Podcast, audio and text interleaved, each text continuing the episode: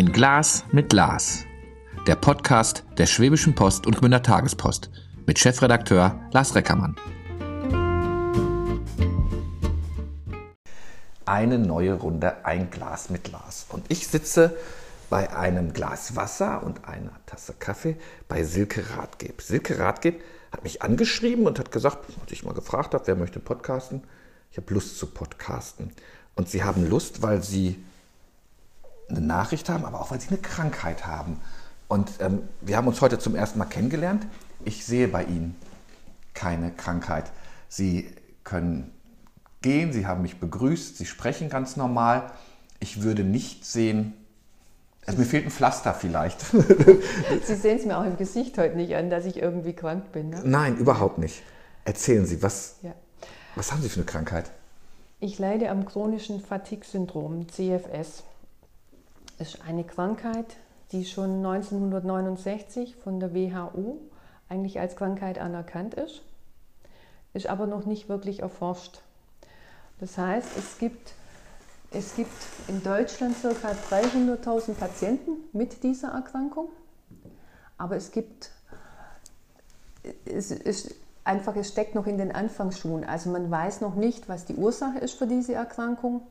Die Charité ist da sehr, forscht da sehr, die Frau Professor Dr. Scheibenbogen, aber es fehlt an Geldern, es fehlt einfach an allem. Und es fehlt vor allen Dingen an Ärzten, die das diagnostizieren können. Und äh, wir haben auch keine Medikamente, wo man, wie man uns helfen könnte. Worunter leiden Sie dann? Also ein bisschen, bisschen ich hatte nur mal ein paar Wochen Französisch. Fatigue, Fatigue, Schlafen, Schlafen, Müdigkeit. Genau. Also es ist eine chronische Erkrankung.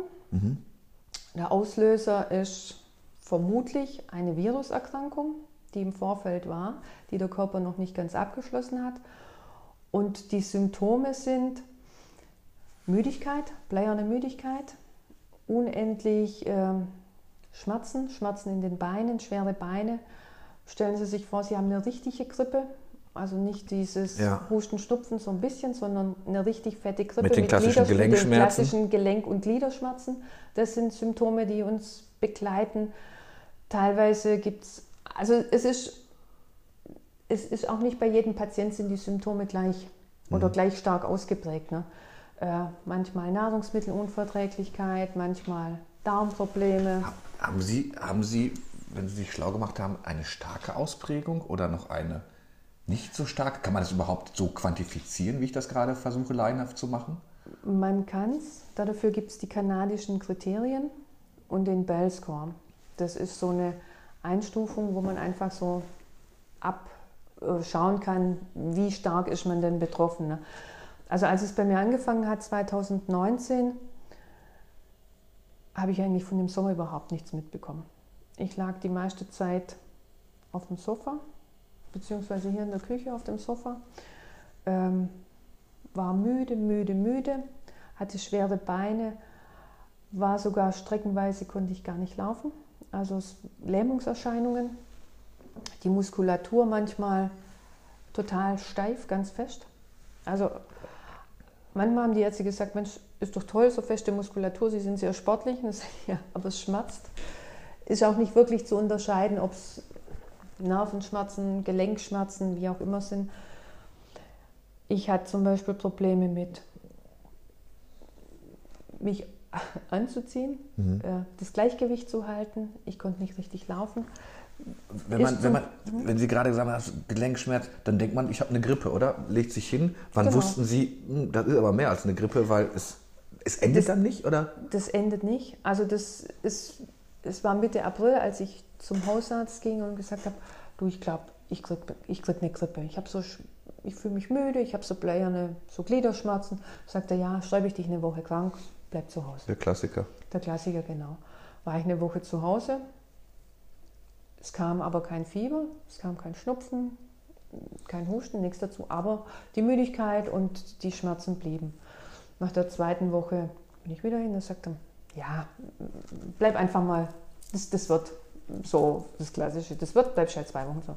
In der dritten Woche meinte er dann, das war dann Ende April, also irgendwie, das gefällt ihm alles nicht. Ähm, er schreibt mir eine Überweisung für einen Neurologen ich sollte mir einen Neurologen suchen, der nach MS schauen kann, ob es Multiple Sklerose ist. Hm, hatte ich mich ans Internet gesetzt, es war an einem Freitag, und dann dachte ich mir, okay, Multiple Sklerose, hm, was ist das? Was kommt da auf mich zu? Wo gibt es einen Facharzt, der mir möglichst schnell helfen kann? Wo komme ich da unter bei einem Neurologen? Dann hatte ich zwei gefunden, die auf MS spezialisiert sind, eine Praxis in Ulm und eine Praxis in Dillingen. Und ich habe dann am Montag gleich probiert, bin dann bei dem in Ulm gelandet, da ging eben jemand schneller ans Telefon. Eine große neurologische Praxis mit, kann viele Untersuchungen durchführen, auch dort direkt, äh, weil sie ganz viele medizinische Geräte ja. dafür auch haben. Haben dann 1000 Blutuntersuchungen gemacht, wusste ich gar nicht, dass es so viel gibt, seitenweise. Haben sich dann über, äh, für den Kopf habe ich ein CT bekommen, parallel dazu schauen, ob Schlaganfall oder Gehirntumor. Meine Güte, ich denke gerade, was die alles durchmachen, also selbst MS, das ist ja auch was, wo man erstmal mit klarkommen muss, wenn man so eine, so eine Krankheit. Ja. Ich habe Zivildienst gemacht, ich habe eine Frau gepflegt, die mhm. schon Jahrzehnte her, ja. Die MS hatte. Okay, es ist ja, wird ja trotzdem also nicht besser, glaube ich. Es, es, läuft alles sehr viel über Ausschlussdiagnostik. Mhm. Klar, gehst du dann hin mit einem Gefühl, denkst, super, bist in einer guten Praxis, bist gut aufgehoben, die untersuchen alles. Wenn du dann aber wieder nach Hause fährst, haben wir dann so gesprochen, der Christoph und ich, so, okay, welche Diagnose wollen wir jetzt eigentlich abholen? Wenn wir das nächste Mal hinfahren, Gehirntumor, ich will es nicht auf die Waage legen, was ist schlimmer, was ah, ist ja. besser, äh, möchte ich mir überhaupt nicht anmaßen, aber ähm, ja, dann überlegst du schon, was, was holst du jetzt das nächste Mal für eine Diagnose ab? Also war es alles nicht zum Glück. Hatten wir schon Schlaganfall, MS, Gehirntumor. Gehirntumor ausgeschlossen. Dann ging es darum, ob ich einen Thymun habe. Ich wusste gar nicht, dass es sowas gibt. Habe ich aber auch nicht. Mhm. ähm, hat man schon ziemlich viel raus. Also aus dann rheumatologische Untersuchungen, Rheuma, Arthrose, Myalgien, war es alles nicht. Ich wusste aber immer, mit meinem Körper ist was nicht in Ordnung. Und ich wusste auch, ich habe keine Depression. Das ist ja so immer dieses, wenn du sagst, du kannst nicht, du bist einfach erschöpft, du hast Schmerzen, du kommst nicht in die Gänge. Ja, ja. Ist immer so der Verdacht, ist es eine Depression. Und ich habe gesagt, ich habe es nicht. Und für die Depression wiederum gibt es das Brownsche Verfahren, heißt es, glaube ich. Okay, da sind Sie schlauer als ich. Ich ähm, weiß es nicht. Wo man wieder auch abklopft, haben Sie Selbstmordgedanken, haben Sie mhm. Überlebensängste. Also auch kannst von 10 bis 60 Punkte machen. 60 volle Depression, 10 keine. Ich war immer unter 10, also Depression nicht. Gut. Und so hat man einfach nichts gefunden. Wie, vielleicht für unsere Hörer noch ganz ja. spannend, wie alt sind Sie? 51. Okay. Also es hat angefangen, als ich 49 war. Mhm. Eigentlich war das so, wo wir gesagt haben, das Kind ist groß, das Kind hat Ausbildung gemacht, der Max jetzt, der braucht uns nicht mehr, jetzt können wir eigentlich wieder nach uns schauen. Und dann kam das, was das Leben natürlich von jetzt auf nachher komplett gedreht hat. Ähm, keine sozialen Kontakte, nicht mehr zum Arbeiten gehen. Ähm, eigentlich schon froh, wenn du mal aufstehen kannst, was trinken oder wenn du dich duschen kannst. Wobei das teilweise so anstrengend war, dass ich gesagt habe, ich hätte es gerade sein lassen, weil ich danach wieder total verschwitzt war. Also es, es ist was, wo der Körper komplett, dein Leben, alles komplett sich wann, wann, wann, wussten Sie, dass es dann CSS 2020 ist? im September. Also fast anderthalb Jahre oder anderthalb Jahre gesucht, was ist es? Ja. Bis dahin hätte ich ja Google durchgelesen und hätte mir tausend Gedanken gemacht, oder? Also es, es macht man auch. Ich war bei Heilpraktikern dann. Ich habe mich wirklich an jeden Strohhalm geklammert. Die Ärzte haben gesagt, sie unterstützen mich. Sie sehen ja, dass ich ähm, vom Kopf her klar bin. Also das ist immer so dieses klassische, klar, ansprechbar, mhm. gepflegte Erscheinung, so nach was einem geguckt wird. Sie sehen das, was in meinem Körper ist, aber sie können mir auch nicht noch keine Diagnose stellen. Ähm, dann war ich bei der Rheumatologin, konnte aber auch alles so im Großen ausschließen. Dann war Borreliose ein Thema, ob das das ist. war es aber auch nicht. Was immer war, sind, dass die ANA-Werte erhöht sind. Das deutet auf eine Entzündung im Körper hin. Dass irgendwas, also das ist der einzige, bei mir jetzt wiederum, das kann man nicht auf alle CFS-Patienten okay. runterbrechen, ist bei mir ein Blutwert, ähm, der zeigt, es ist im Körper, es ist eine Entzündung drin. Was ja auch die Gelenkschmerzen erklären würde. Und die Muskelschmerzen, ja, ja, die Gelenkschmerzen, ja. ja. was das so ein bisschen erklärt. Ähm, dann habe ich gesagt, okay, lasse ich mir eine Muskelbiopsie machen. Das ist, ist ziemlich das Schmerzhafteste, was ich mir habe machen lassen. Da wird ein Stück vom Muskel, das wurde bei mir am Oberschenkel gemacht, kleiner Schnitt, Stück vom Muskel raus. Wurde das dann, tut schon beim Zuhören weh. Ja, ja, ja. Ich habe da aber auch, ich kriege da ja, schnell Phantomschmerzen. Du kannst die Stelle, also den, das Fleisch drumherum, das kannst du betäuben, alles gut, aber du kannst den Muskel nicht betäuben. Und der wird dann zweimal abgeknipst. Oh. War echt schmerzhaft. Könnte ich wieder eine süße Geschichte aus der OP dazu erzählen. ich würde ja jetzt schon fast, fast spöttisch sagen, dass Sie dadurch nicht eine Depression gekriegt haben, war ja schon, ist ja schon ein Wunder. Es gibt viele CFS-Patienten, die eine Depression bekommen, ja, weil sie einfach, ähm, weil es das medizinische Fachpersonal noch nicht gibt. Ohne Vorwurf, es gibt tausende von Erkrankungen, man kann nicht über alles Bescheid wissen.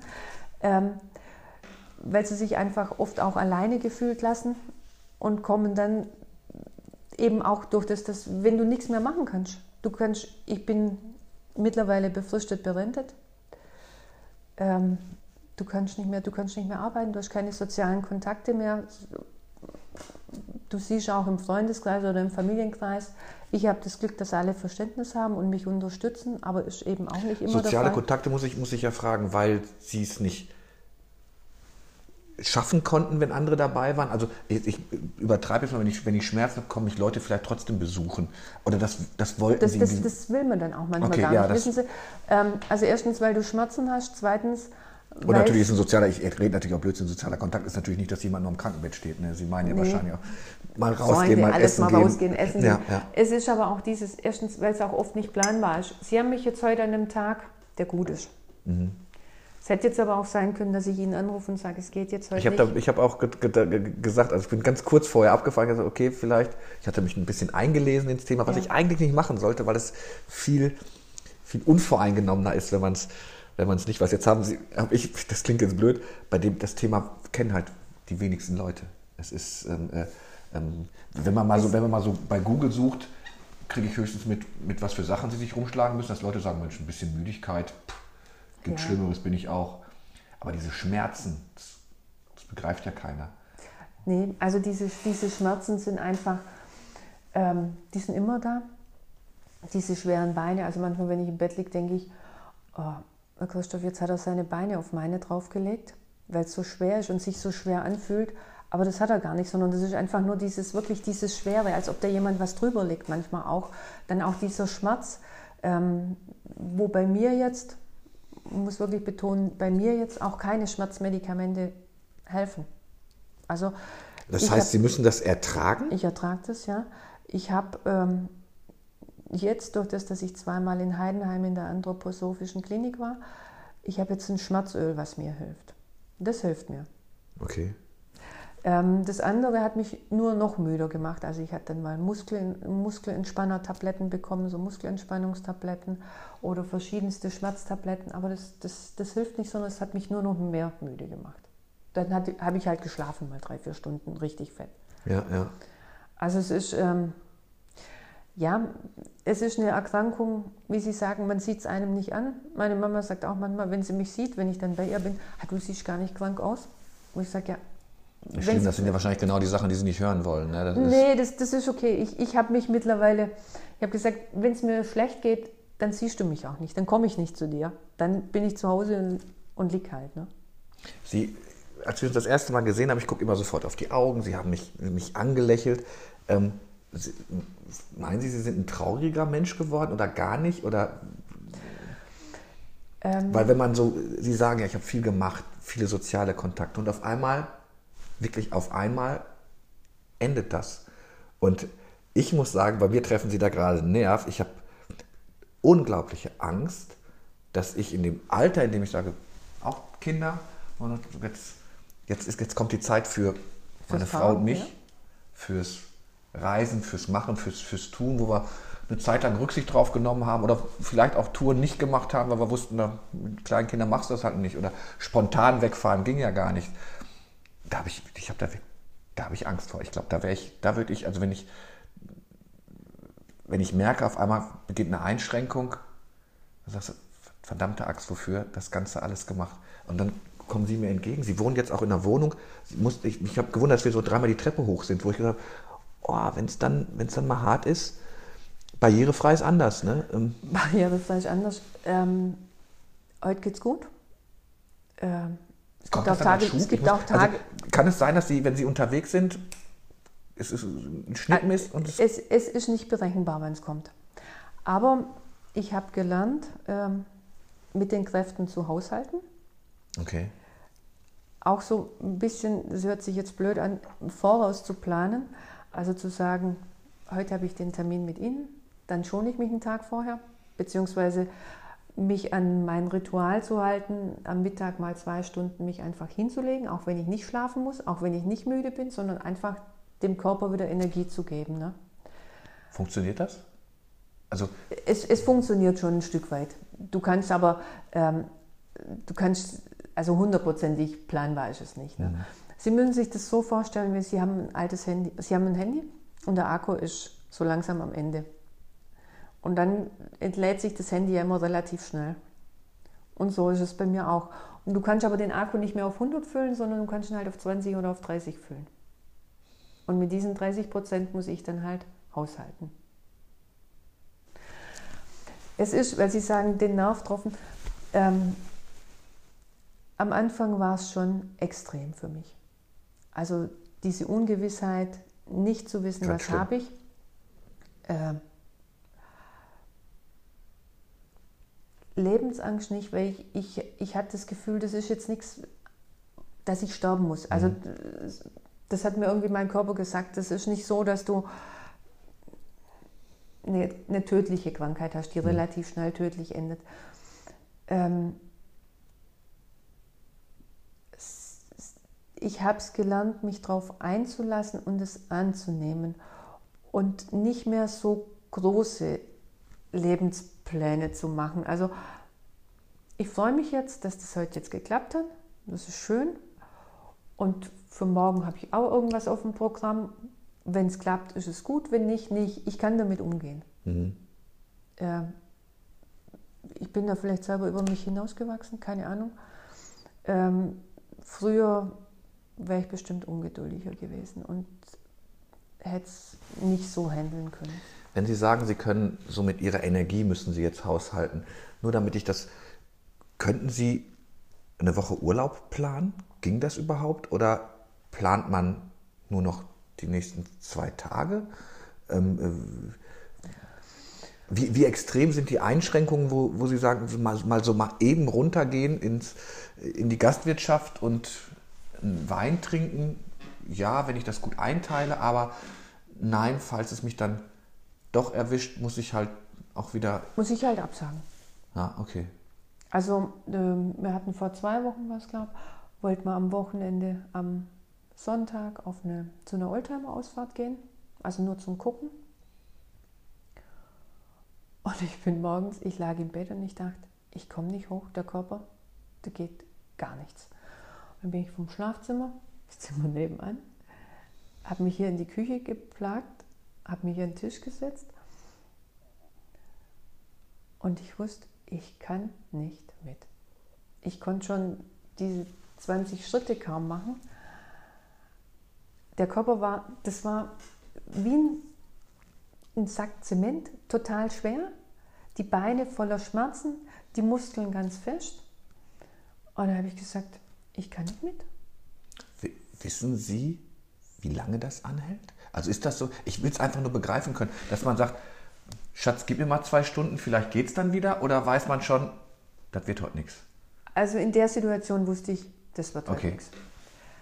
Ähm, Dürfen Sie Auto fahren? Ich muss ganz blöd fragen. Oder sagt man, hm, wenn sollte ein Schub kommen? Oder wenn Sie sagen, ich weiß aber.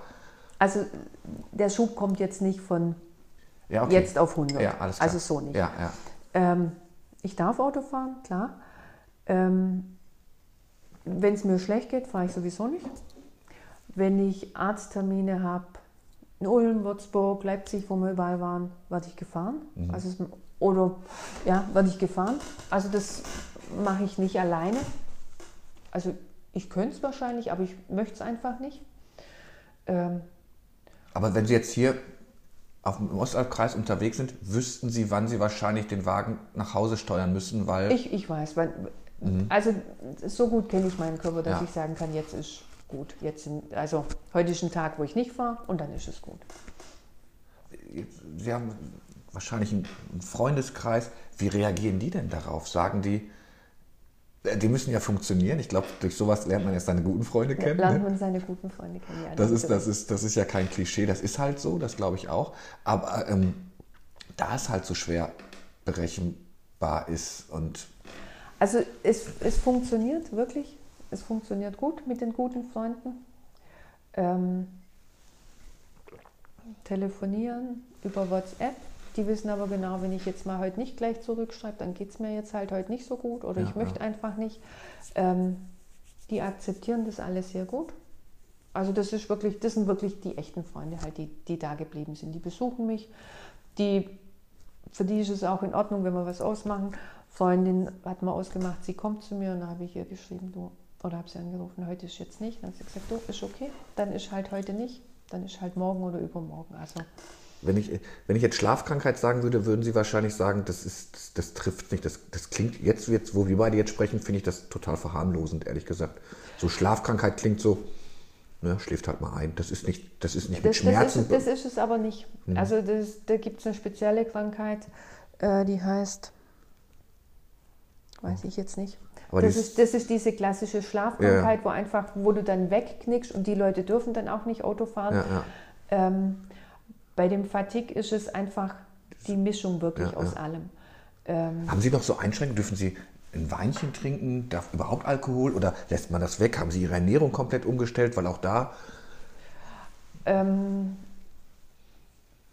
ich, ich muss es nicht weglassen. Ja, okay. Also ich, ich, ich könnte, wie mir gut tut, Mhm. das merke ich einfach relativ schnell, was meinem Körper gut tut oder was nicht. Also wenn Sie jetzt so können, können, können würde ich oder dürfen würde ich alles essen, trinken. Das ist jetzt, das ist jetzt nicht für mich jetzt mit meinen Symptomen nicht unbedingt eine Ein also, oder keine Einschränkung, was die Nahrungsaufnahme angeht. Es gibt aber ähm, Patienten, die, die da eben große Probleme haben, die die Ernährung umstellen müssen oder sich da auf Neues einlassen müssen. Für mich ist jetzt, gut, bei uns ist sowieso viel, sehr viel Obst und Gemüse auf dem Programm ja. ähm, wo jetzt von so her keine Umstellung ist, so grundsätzlich. Ne? Sind gärtenschlank, sehen fantastisch aus. Das, man, man, das ist so, wenn man, wenn man zum chronisch krank und das, das, das ganze Umfeld ist auch so ein bisschen, ich muss das ja mal beschreiben, es riecht hier nicht nach Medizin, es riecht nicht nach Krankheit, es ist, ne, man, man, man, sieht sie, erlebt sie, sehr aufgeräumt, also alles gut. Und dann kommen Schmerzen. Müssen sie dann allein gelassen werden? Also sagen sie dann auch so Familie, Leute, lasst mich jetzt alleine oder? Ähm, manchmal ja. Also manchmal ist es so, habe ich so selber das Gefühl für mich, Sie haben auch Kinder, wenn die Kinder manchmal so über die Zeit waren am Abend. Ja. Ach So, so fühle ich mich dann. Okay. Und äh, das ist dann auch so, wo ich sage, ich merke es, jetzt kommt's, ich bin über der Zeit, so in Anführungszeichen, ich ziehe mich zurück. Ja. Jetzt, wenn man jetzt mal die Zeit nimmt, in der Corona da war und man festgestellt hat, jetzt werde ich fies vielleicht, wie sich Medizin anstrengen kann, wenn man Lösungen für ein Problem finden möchte. Waren, haben Sie in dieser Zeit mal darüber nachgedacht, vielleicht werde ich jetzt auch zu, zu spöttisch, warum wird so eine Energie nicht in jede Krankheit gesteckt, die man da reingesteckt hat, wie schnell es Mittel gab, wie viel man motiviert hat. 300.000 Leute finde ich nicht gerade wenig, ehrlich gesagt. Nur, in Aber, Deu- nur in Deutschland. ja, und, und Sch- Schmerzen. Also wenn es jetzt, wenn es jetzt, wenn es jetzt eine Krankheit, ich, ich mache im Vergleich, Haarausfall, völlig egal, aber Schmerzen, die muss man ja irgendwie runterbekommen. Irgendwie kompensieren. Ja, genau. Also und es ist da wurde so viel Energie reingesteckt und es wurde so schnell was entwickelt. Und die Krankheit seit 1960 bekannt und noch nicht mal 69, ja. WHO-mäßig anerkannt, wie Sie gesagt haben? Ja, es ist jetzt vielleicht auch zynisch meine Antwort. Ähm, vielleicht hat Corona uns CFS-Patienten tatsächlich auch was gebracht, einen Nutzen. Es gibt ja dieses Long-Covid. Sind, die, sind die Symptome ähnlich? Ähm, und wenn du die Symptome länger als sechs Monate hast, ist es quasi dieses CFS dann. Okay. Also da gibt es auch so einen Ja. Parameter dafür wieder. Ähm, ich denke, da wird Energie. bestimmt jetzt mehr Energie da reingesteckt. Ne? Mehr Energie, mehr Geld, mehr Wissenschaft, mehr Forschung. Also bestimmt. Ja. Also wir haben jetzt, ähm, wir sind hier dabei im Ostalbkreis uns so ein bisschen zu vernetzen. Wie, viel, ich, das wäre meine nächste Frage natürlich. Zahlen kann ich Ihnen jetzt für, für den Ostalbkreis Aber Sie, Sie. Sie sind in Kontakt welche. mit anderen Ja. Menschen, die CFS haben? Ähm, und wir hatten jetzt in Heidenheim war jetzt das erste, die erste Selbsthilfegruppe CFS und es waren 15 Patienten da. Und 24 haben sich aber jetzt mal gemeldet. Ja. Ich war leider an dem Tag nicht dabei, weil es mir nicht gut ging. ja. Das wäre natürlich meine nächste Frage gewesen. Planen kann man diese Treffen ja nicht. Nicht, nicht wirklich, nee.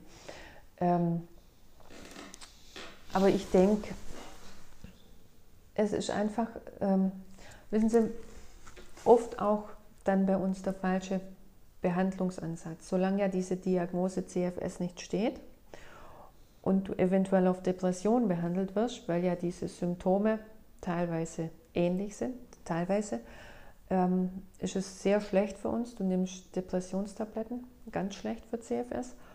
Und du wirst bei Depressionen ja immer aufgefordert, dich zu bewegen, Sport zu machen. Auch schlecht, weil das unseren Zustand eigentlich verschlechtert.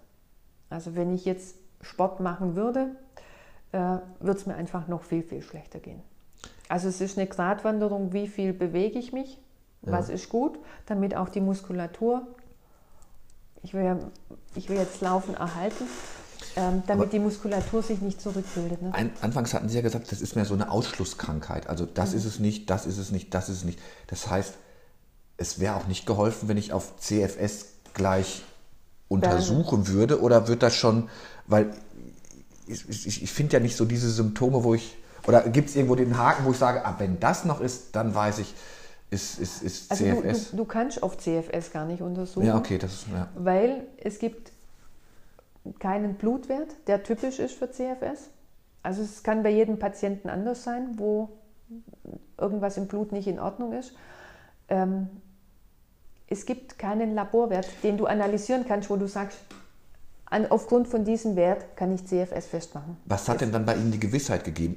Einfach, weil alles andere Ganz, ganz viele ausgeschlossen werden kann? Ausschlussdiagnosen. Okay. Ganz viele Ausschlussdiagnosen. Ich war dann am, am Schluss, war ich, ähm, ich musste in die psychosomatische Reha, musste, sage ich jetzt, weil ähm, ich war eine Weile krank.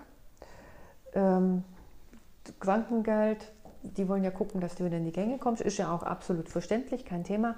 Kam ich in die Psychosomatik, äh, fünf Wochen. Ich wusste zwar, ich bin aufgeräumt, so wie Sie sagen, aber okay, war ich. Und war dann dort, bin gleich eingeteilt worden, morgens um sieben im tiefen Schwarzwald bei Schnee im Februar zum Nordic Walking. Ich habe gesagt, ich kann nicht, aber Ausreden gibt es ja nicht. Also bin ich mit. Dachte ich mir, gut, das kann ich gerne vorführen, dass ich nicht kann. Oh Gott, dann geht man auch noch als Querulant in so einer Gruppe. Ja, okay, erzählen Sie weiter. Ja, dann bin ich halt.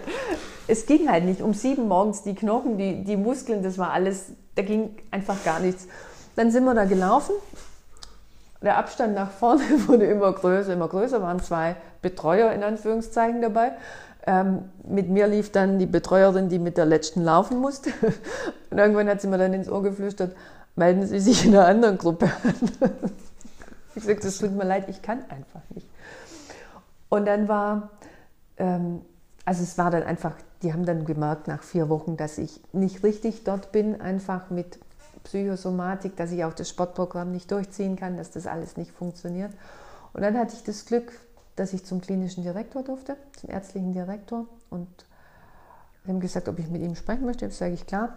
Und dann hat er mir den Tipp gegeben, geh doch mal ins Zentrum für seltene Erkrankungen. Es gibt ein Zentrum für seltene Ja, es Erkrankungen. gibt zehn Stück in Deutschland. Wieder was gelernt. Wieder was gelernt, ne? Ich auch. Und dann habe ich mich dort angemeldet und dann kam Corona. Und dann hat es gedauert und gedauert, weil es durfte ja niemand in die Uniklinik rein oder nur Notfälle und alles ganz. Und dann Wo ist denn hier das nächste, wenn ich mal fragen darf? Also in Würzburg war ich. Würzburg, okay. in Würzburg. War klasse. Die hatten von mir, hatten alle Patienten, also die komplette Patientenakte angefordert, alle ärztliche Diagnosen, Ausschlussdiag oder Ausschlussdiagnosen, sich alles durchgelesen. War ich vier Stunden nur zu einem Arztgespräch. Und dann haben die nochmal, nochmals mit Untersuchungen angefangen. Stehen jetzt auch nochmal, also man macht einfach trotz allem weiter nochmal zu gucken. Also steht jetzt noch eine Hautbiopsie, steht noch an. Genetische Untersuchungen noch, die Lungenfunktion wurde noch getestet. Äh, Und die haben dann nach einem halben Jahr die Diagnose gestellt. Jetzt sind Sie am Punkt, wo Sie leider mit Schmerzen leben müssen. Sie es, so wie ich das jetzt mitbekomme, zumindest nicht kontrollieren können, aber es abschätzen können, also Ihr Leben geändert haben. Leider zu dem Nachteil, dass Sie das, was Sie vorher alles so gemacht haben, nicht mehr in dieser Form machen können. Aber Sie haben sich ein Stück weit arrangiert, weil Sie wissen, wie Sie mit Ihrem Akku umgehen müssen. Ist, ist jetzt so ein Punkt, wo Sie sagen, und jetzt kommt die Hoffnung, dass es, wir haben gerade gehört, vielleicht durch Long-Covid was geht? Oder sind Sie an dem Punkt, wo Sie sagen, ist halt so? Die Hoffnung stirbt bekanntlich zuletzt, aber Die Hoffnung ist immer da. Hm. Die Hoffnung ist immer da. Ähm, die Hoffnung war bei jeder Ausschlussdiagnose da, dass es doch irgendwann vorbei ist, der Spuk, sage ich jetzt mal.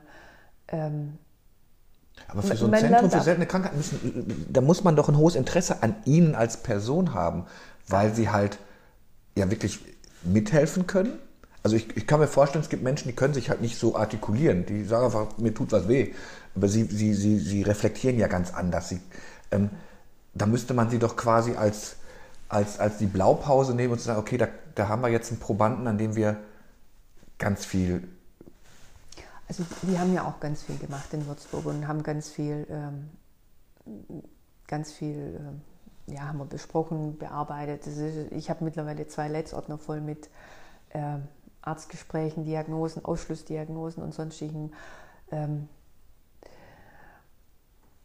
ja, keine Ahnung, wieso, wieso die Erkrankung einfach noch so nicht beachtet wird. Sind Sie regelmäßig im Austausch dann mit den Ärzten jetzt? Oder weil man kann ja nichts Ich- machen, das ich, Öl ich, hilft nur? Ich bin überall. Überall. Also ähm, ich habe jetzt in München im Friedrich-Bauer-Institut nochmal einen Termin. Es gibt sowas mit Mitochondrientherapie und da kann man nochmal was schauen. Vielleicht kann man irgendwie von hinten, keine Ahnung, mir doch irgendwie helfen. Dann habe ich in Tübingen beim Professor Dr. Grimm nochmal einen Termin in der Uniklinik. Also aufgegeben habe ich nicht. Ähm, aber wir haben es einfach, ist, für dieses CFS gibt es noch nichts. Und ich hoffe trotzdem immer, dass irgendwo noch irgendwo ein Mosaik, vielleicht ein Mosaiksteinchen ist, wo mir noch mal ein Stück weiterhelfen kann. Hm. Ich war bei drei Gutachtern. Drei, ja. Einer neurologischen. Die war sich nicht ganz sicher.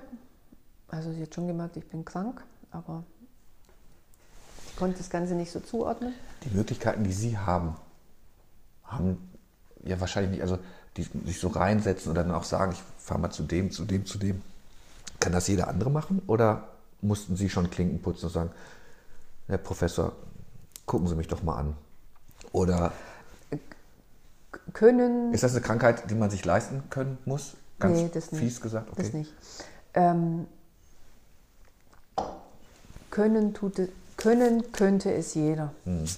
Aber du brauchst halt die Ausdauer, du brauchst den Biss. Ja. Ähm, auch die, vielleicht auch die Unterstützung von der Familie. Einfach, wo, wo da ist und wo sagt jetzt, auch von meinem Hausarzt, vom Dr. Krompols, er sagt, alles, was ich das Gefühl habe, was mir gut tut, unterstützt er mich. Und mir soll es an keiner Überweisung oder an sonst irgendwas fehlen. Ne? Wie kann denn, wir sind schon längst über der Zeit, aber es ist hochspannend und hoch, also ich finde, dass sowas resettet ja dann den, das eigene Koordinatensystem wieder. Ne? Oft weiß man dann, wie gut es einem selbst geht und wie fahrlässig man mit seinem Körper wahrscheinlich an vielen Sachen umgeht, wo man sagt, uh, das ist schon hohes Gut. Man rückblickend muss ich sagen, man ist für vieles einfach, ich bin jetzt für vieles dankbarer, was ich vielleicht vorher nicht war. Mhm. Was vorher eine Selbstverständlichkeit ist, gebe ich Ihnen recht. Sie haben Familie, ich muss, ist das vererbbar? Kriegt man. Nee. nee. Okay, okay. Wie kann Ihnen, ich gucke jetzt auf die Uhr, weil wir sind dann, wie kann die Gesellschaft, was, was, was, was können wir machen, um CFS, also man kann es geben Sie mir eine Plattform. Mhm. Ähm, ich möchte einfach Aufklärungsarbeit betreiben. Und betont, ich möchte wirklich betonen, nicht als Vorwurf gegenüber medizinischem Personal, dass sie das nicht wissen. Es gibt zu viele Erkrankungen einfach, sondern einfach, ich möchte Hilfestellung geben. Mhm. Das kann man machen. Der erste Schritt ist da jetzt auf jeden Fall getan. Und wenn ich gleich das Band bei uns beiden ausschalte, werden wir auch nochmal drüber plaudern, was, war, was es für Möglichkeiten gibt. Erstmal sage ich vielen Dank, dass Sie auch so, so, so tiefe Einblicke gezeigt haben. Also mir war es in dieser Form nicht bekannt, wie bei den meisten Podcasts. Wenn es nicht was mein Themenbereich ist, bereite ich mich vor. Das habe ich diesmal nicht gemacht. Ich bin, äh, äh, Sie bringen das äh, extrem kompetent rüber. Das ist ja, das ist ja auch ist ja auch spannend. Und gerade so Reporter, wenn man zu so einem Termin kommt, also wen, erreicht man dort und äh, was ähm, kommt auf mich zu? Ja, was, was, was, was, kommt auf mich zu? Es könnte ja auch sein, dass sie, dass sie jetzt äh, völlig anders unterwegs sind. Aber so, also ich mag es halt, wenn man auch durchaus analytisch mhm. daran geht. Und das mussten sie auch machen. Ich vermag, es wäre völliger Quatsch, wenn ich sage, ich kann mich auch nur ansatzweise in ihre Situation reinversetzen. Kann ich, kann ich nicht. Also das ich, ich werf, wenn ich Schmerzen habe, werfe ich eine Tablette ein, hoffe, dass sie weggehen und meistens sind sie weg. Und wenn es nicht weggeht, werfe ich mir vielleicht eine härtere Tablette ein und dann geht es weg. Schmerzen, die nicht weggehen, oder das, das, da ziehe ich auch den Hut vor Ihnen. Also das Leben dann zu meistern, wenn man sagt, jetzt möchte ich ganz was ganz anderes machen. Man muss sich völlig umstellen. Mhm. Man muss, Letzte es, man muss es annehmen. Wie kurz davor waren Sie denn von der Depression? Wenn Sie schon alles durch, durchlaufen haben, haben Sie mal irgendwann gesagt, oh Gott, ich tendiere jetzt doch zu 60 und nicht mehr zu 10? Oder? Ich war immer nur bei 10. Okay.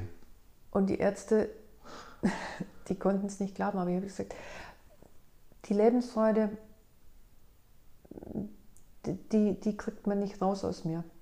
Ähm, das ist trotzdem da, ich will leben und ich will es annehmen und positiv sehen ist jetzt, das hört sich jetzt echt äh, heldenhaft an.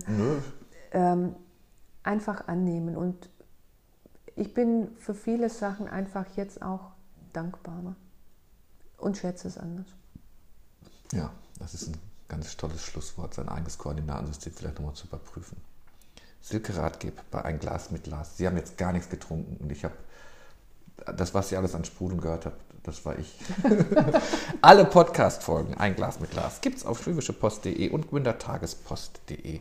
Vielen Dank, liebe Silke Ratgeb. Ich bedanke mich.